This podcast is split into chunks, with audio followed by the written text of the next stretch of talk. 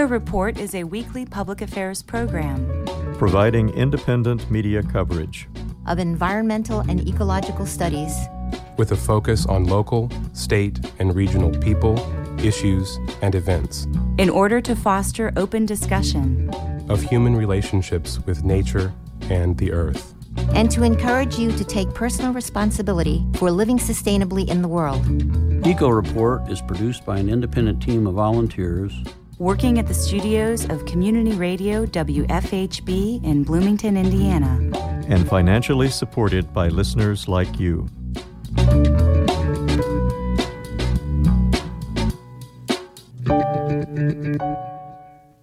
Hello, and welcome to Eco Report. For WFHB, I'm Don Guerra. And I'm Phil Casper. Today, we have a new story on cross state air pollution from the Indiana Environmental Network. We also have a feature from Norm Holy, part one of an interview with Dave Alp Aplin about the proposed pebble mine and the threat it would pose to the Alaskan wilderness. That's coming up later in the program. But first, your environmental headlines. On October 1st, two members of the Catholic Worker Movement, Jessica Reznick and Ruby Montoya, were charged with one count of conspiracy to damage an energy facility, four counts of the use of fire in the commission of a felony, and four counts of malicious use of fire. As an act of protest, the two women openly sabotaged the Dakota Access Pipeline and now face over a 100 years in prison. Reznick and Montoya responded to the global climate crisis in a way they thought was appropriate.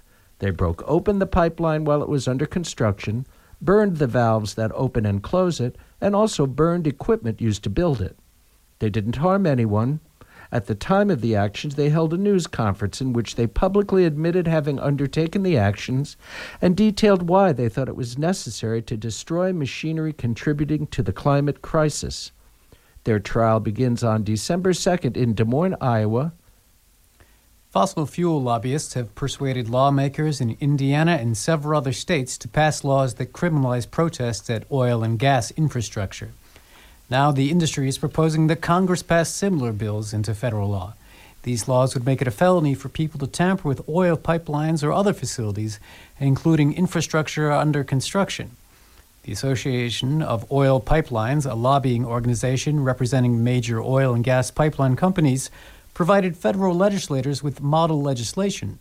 In June, the Department of Transportation introduced in the Senate legislation that echoed industry requests for criminal penalties of up to 20 years behind bars for interfering with the operation of an oil or gas pipeline. This legislation was introduced to both the Senate and House of Representatives, but current authorization ended on September 30th, 2019. H.R. 3432 failed to include criminal penalties for protesting, due in part to opposition from Representative Bobby Rush, D. Illinois, and Representative Alexandra Ocasio Cortez, D. New York.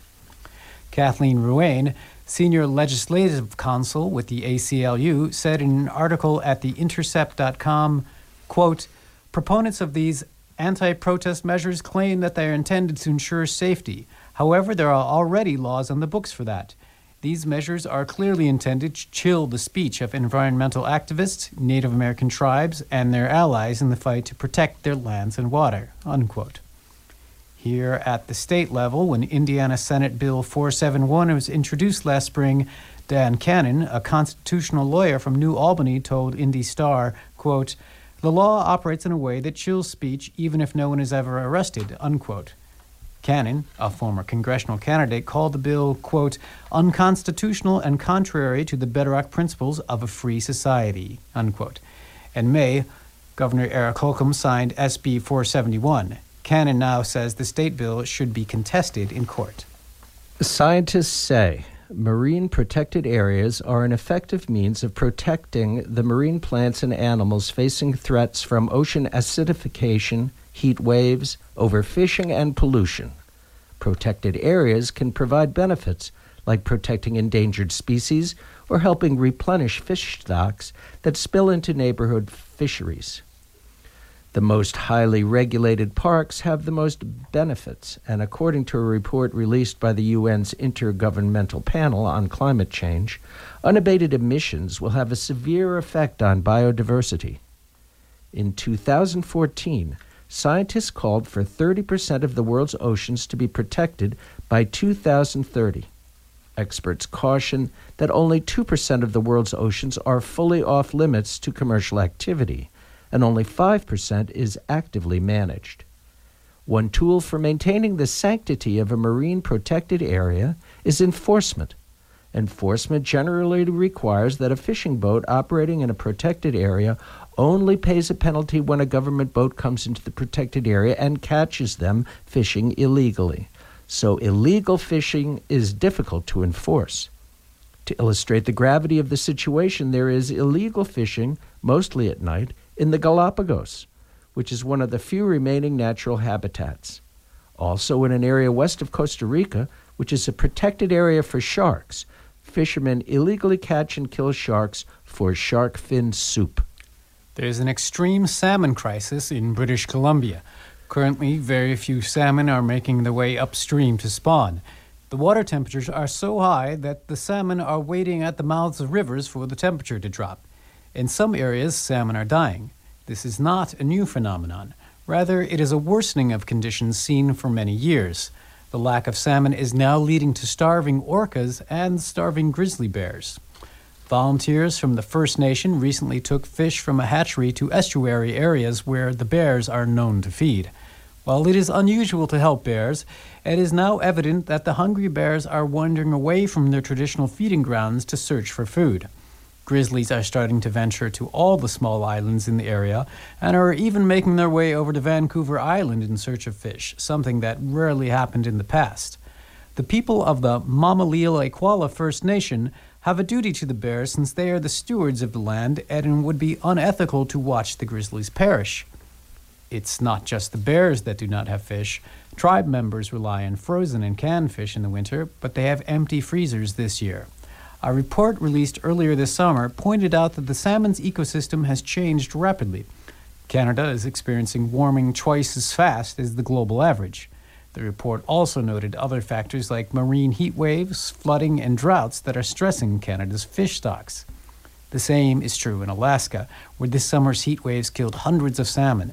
And last month, the commercial fishing lobby asked the government for disaster relief to help the industry since the fishing had been so poor. Warm water is even an issue in the Yukon River, which empties in the northern part of the Bering Sea. And now for some good news.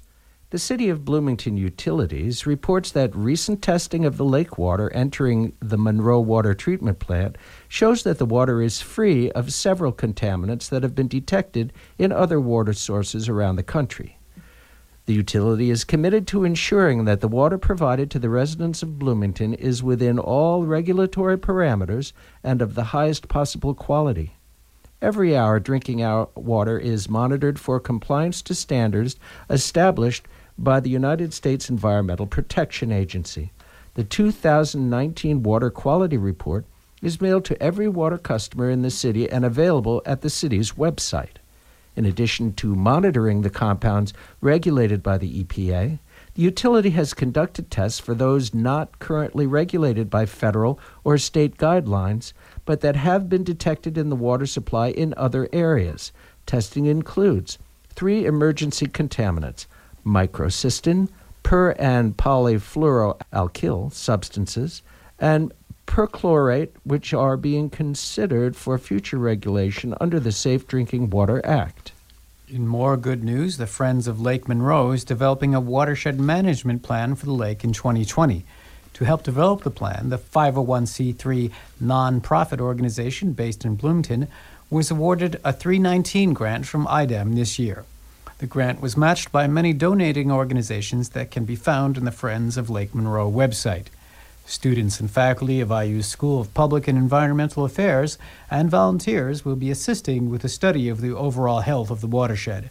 This will include sampling blitzes to find the pollutant loads and sources, and desktop and windshield surveys looking for confined feeding, dumps, and soil erosion. The goal of this testing is to find solutions to make Lake Monroe healthier for all who enjoy it. On November 14th, the Friends of Lake Monroe is hosting a public input session in the Great Hall of First United Methodist Church from 6:30 to 8 p.m. Everyone is invited to hear about and discuss the future of the watershed of Lake Monroe. Next up, we have a news story on cross state air pollution from the Indiana Environmental Network. Easily visible in the nation's cities and industrial centers. Health for residents was declining, and it was easy to see that air pollution played at least some part in that.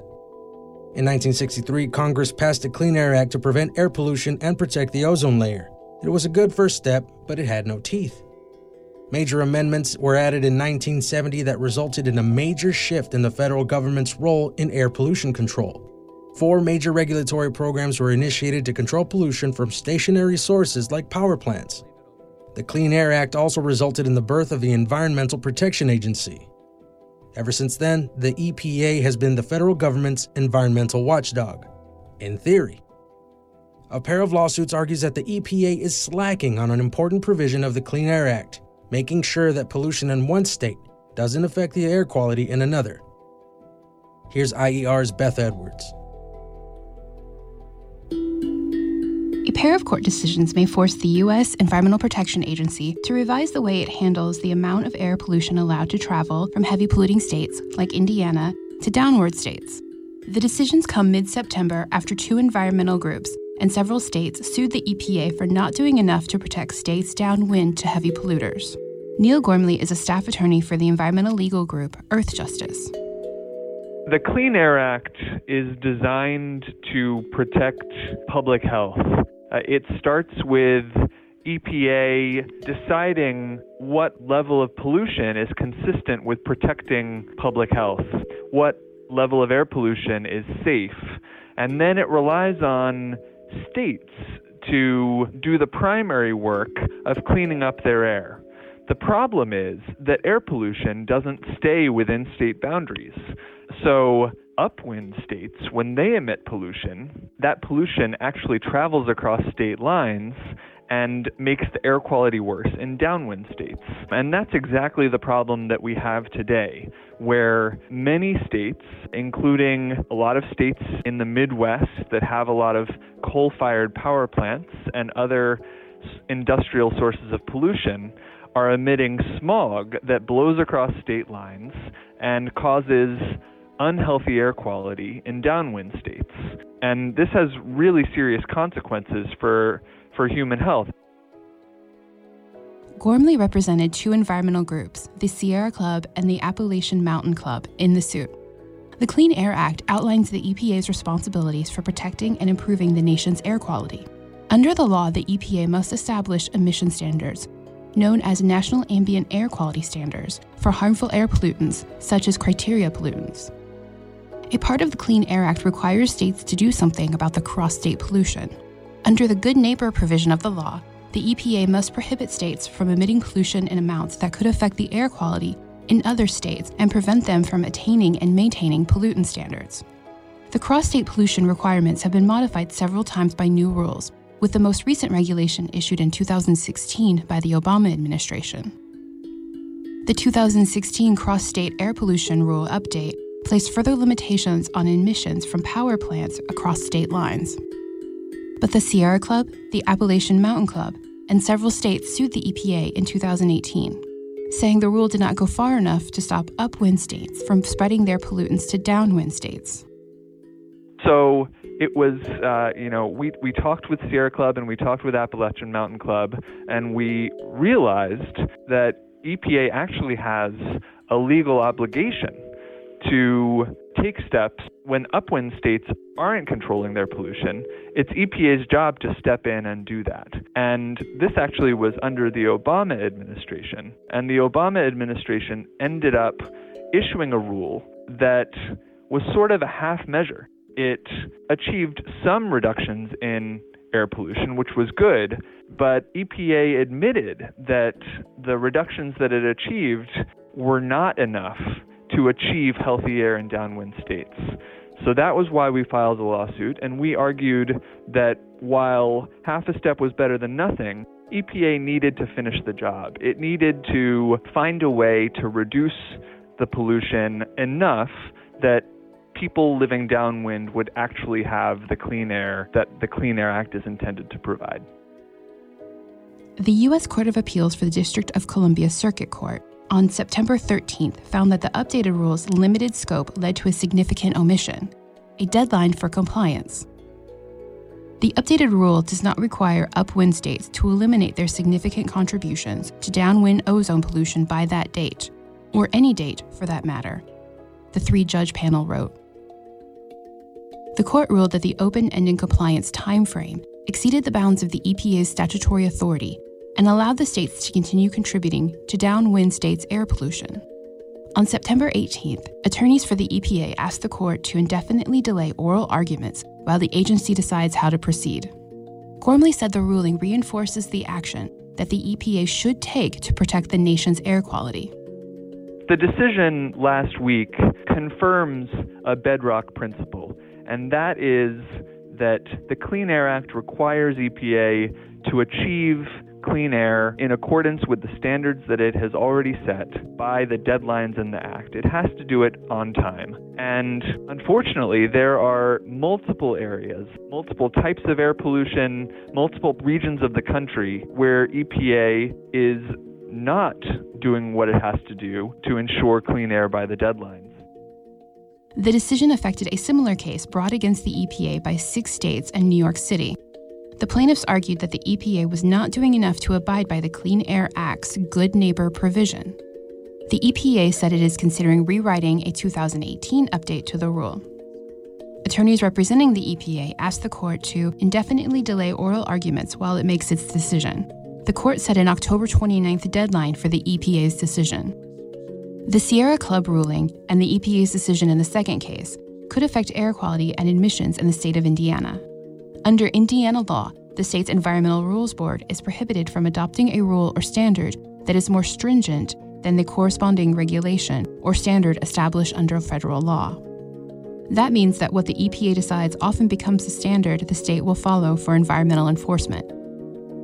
Since 2015, ozone levels in the state have increased significantly. The increase is most notable in the state's industrial centers. In Columbus, reported ozone days from 111 in 2015 to 242 in 2018.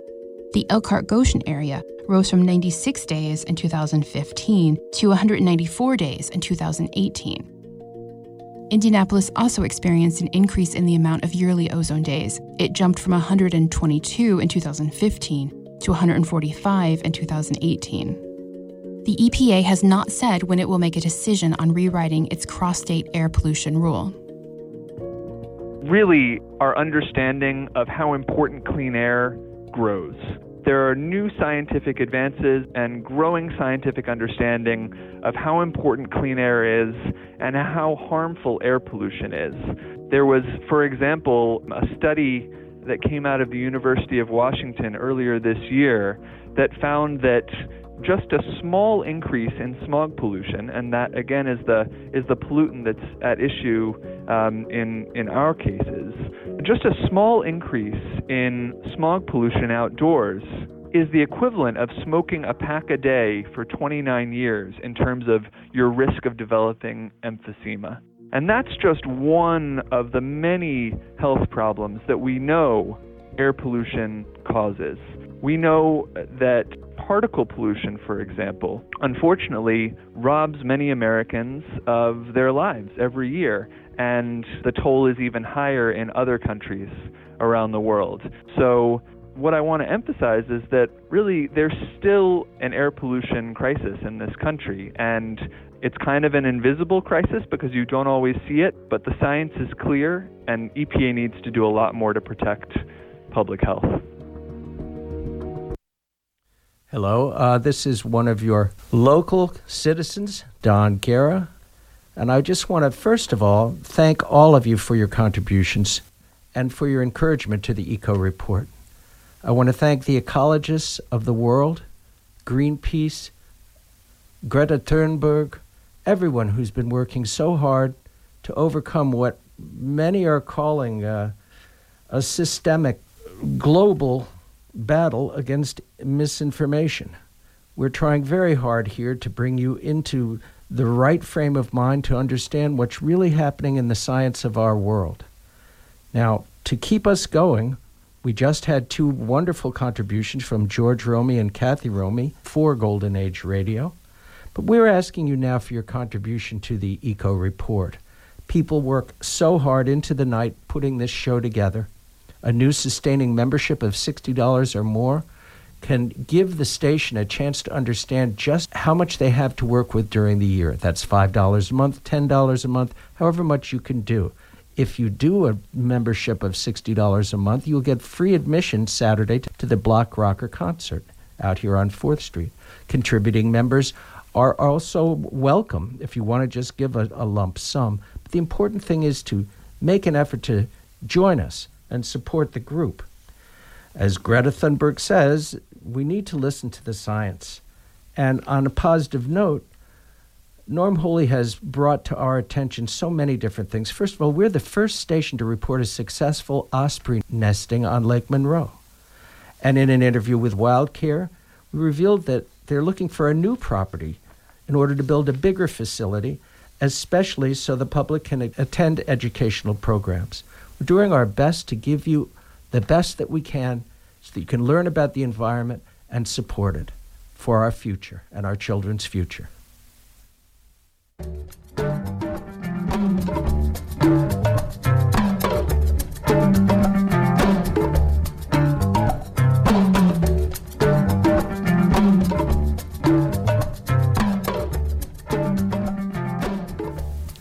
In the following feature, Norm Holy speaks with Dave Applin about the proposed Pebble Mine. This is Norm Holy for WFHB, and today I am interviewing Dave Applin. He is the Director of Education and Outreach for the Arctic Field Program for the World Wildlife Fund. And he comes to us from Anchorage, Alaska. And the subject uh, that he's going to talk about um, and the area would be the proposed Pebble Mine, and that's in the area of Bristol Bay. So, could you tell us what the concept of the Pebble Mine is? You bet. Uh, Pebble Mine is a proposal or an idea that's been around since about 1988. It's the deposit, probably one of the largest uh, gold and copper and molybdenum deposits in North America and the world uh, is located in Bristol Bay. And everybody's got a map of Alaska with them, and maybe that context would be helpful. Uh, if you take your right hand and you fold your last three fingers against your hand, you got a pointer with your thumb up and your index finger out. Flip that over and uh, point your index finger down a little bit, and you've got a map of Alaska with your thumb being southeast and Barrow up there on the the ridge between your wrist and your pinky. Bristol Bay is the area between your index finger and your middle finger. It's a it's a vast area, about forty thousand square miles, so it's a little bigger than Indiana, and it's one of the last salmon strongholds on the planet. This year, more than 56 million sockeye salmon returned to their natal waters, to the streams that they uh, hatched from eggs in three or two or three years ago, and they're uh, uh, re- they're finishing that uh, process right now. There's seven major river systems within the Bristol Bay watershed, and the Pebble deposit is located at the headwaters of two of the most important of those river systems, the Kvichak and the Nushagak rivers. Uh, it's low grade ore, and it's the kind of uh, rock and mineral material that can produce acid mine waste if exposed to air. But back in the late 80s, the deposit was discovered, and over the subsequent 30 years, there have been different schemes and strategies to develop that mine. The quality of the ore and the location and everything would require an open pit mine uh, and maybe later some kind of different technologies. But uh, as of January 2017 or so, a proposal by the Pebble Limited Partnership was presented to the Army Corps of Engineers, and a permitting process began to uh, uh, permit the mine through the U.S. Army Corps of Engineers. It's the first of a number of permits that are required, but it's probably the most important and uh, has got people very excited in the region. This is a remote area. You can't drive there. The only way to get to Bristol Bay is to fly or to uh, take a boat around the end of the Alaska Peninsula. Uh, it's uh, a basin that is vast uh, and many times flat tundra, streams, and lakes with adjacent forests. It's surrounded by mountains, the Alaska Range to the north, and there are mountains separating Bristol Bay from the Yukon Kuskokwim uh, Delta to the north. It's uh, a perfect place for uh, raising all five species of Pacific salmon, and especially sockeye salmon. Sockeye salmon uh, grow in abundance there. Uh, mostly because of their life history and life cycle. They need small ponds and lakes and other areas to develop from from their inception as eggs uh, until they're ready to swim into the ocean as smolt. And the habitat is just perfect for these sockeye salmon. In fact, about half of the world's uh, sockeye salmon served are from Bristol Bay, and it's uh, one of those last strongholds that that uh, sort of is an interesting reflection on all of that salmon habitat that that, that formerly ran from California all the way up to Alaska and across to Russia. Uh, it's uh, as as development has occurred over time, and as people have moved in and altered landscapes, uh, this is one of those uh, remarkable places that remain. Uh, so the and so let me uh, let me just ask what what what, it, what of the wild salmon fishery is left in other areas? Well, if if you take a look at the original range, uh, the areas in California and Oregon and Washington State all are struggling for returns of salmon, and that's a that's a historic development over the last hundred years or so. Uh, even uh, the areas that are are famous for salmon in British Columbia are struggling as well. This year, the Fraser River, which is the major river system that uh, empties into the southern edge of uh, British Columbia, had a, a significant failure this year in its salmon returns. So salmon today are abundant. Wild salmon are abundant in Alaska uh, from uh, you know the, the border down near Ketchikan all the way up to Norton Sound. But uh, as as we're seeing, many of those systems are struggling a little bit in Alaska as well, especially as uh, streams warm and uh, our human activities around those stream, streams change. Uh, those uh, salmon systems are not doing great necessarily, even in Alaska. Uh, there are some systems here on Cook Inlet, which is the body of water that reaches up to Anchorage, that are during the summer surpassing the temperatures that uh, salmon can survive in in those natal streams. So uh, there's there's uh, stress on the whole system, all the way from California up here through Alaska, and it's very interesting that uh, Bristol Bay remains uh, uh, refugia, or at least a, a place where salmon uh, populations and returns are are are still impressive and and in fact remarkable. For WFHB, I'm Phil Casper. And I'm Don Guerra. And this is Eco Report, founded by the late, uh, much loved, and greatly missed Lucille Bertuccio, longtime WFHB volunteer.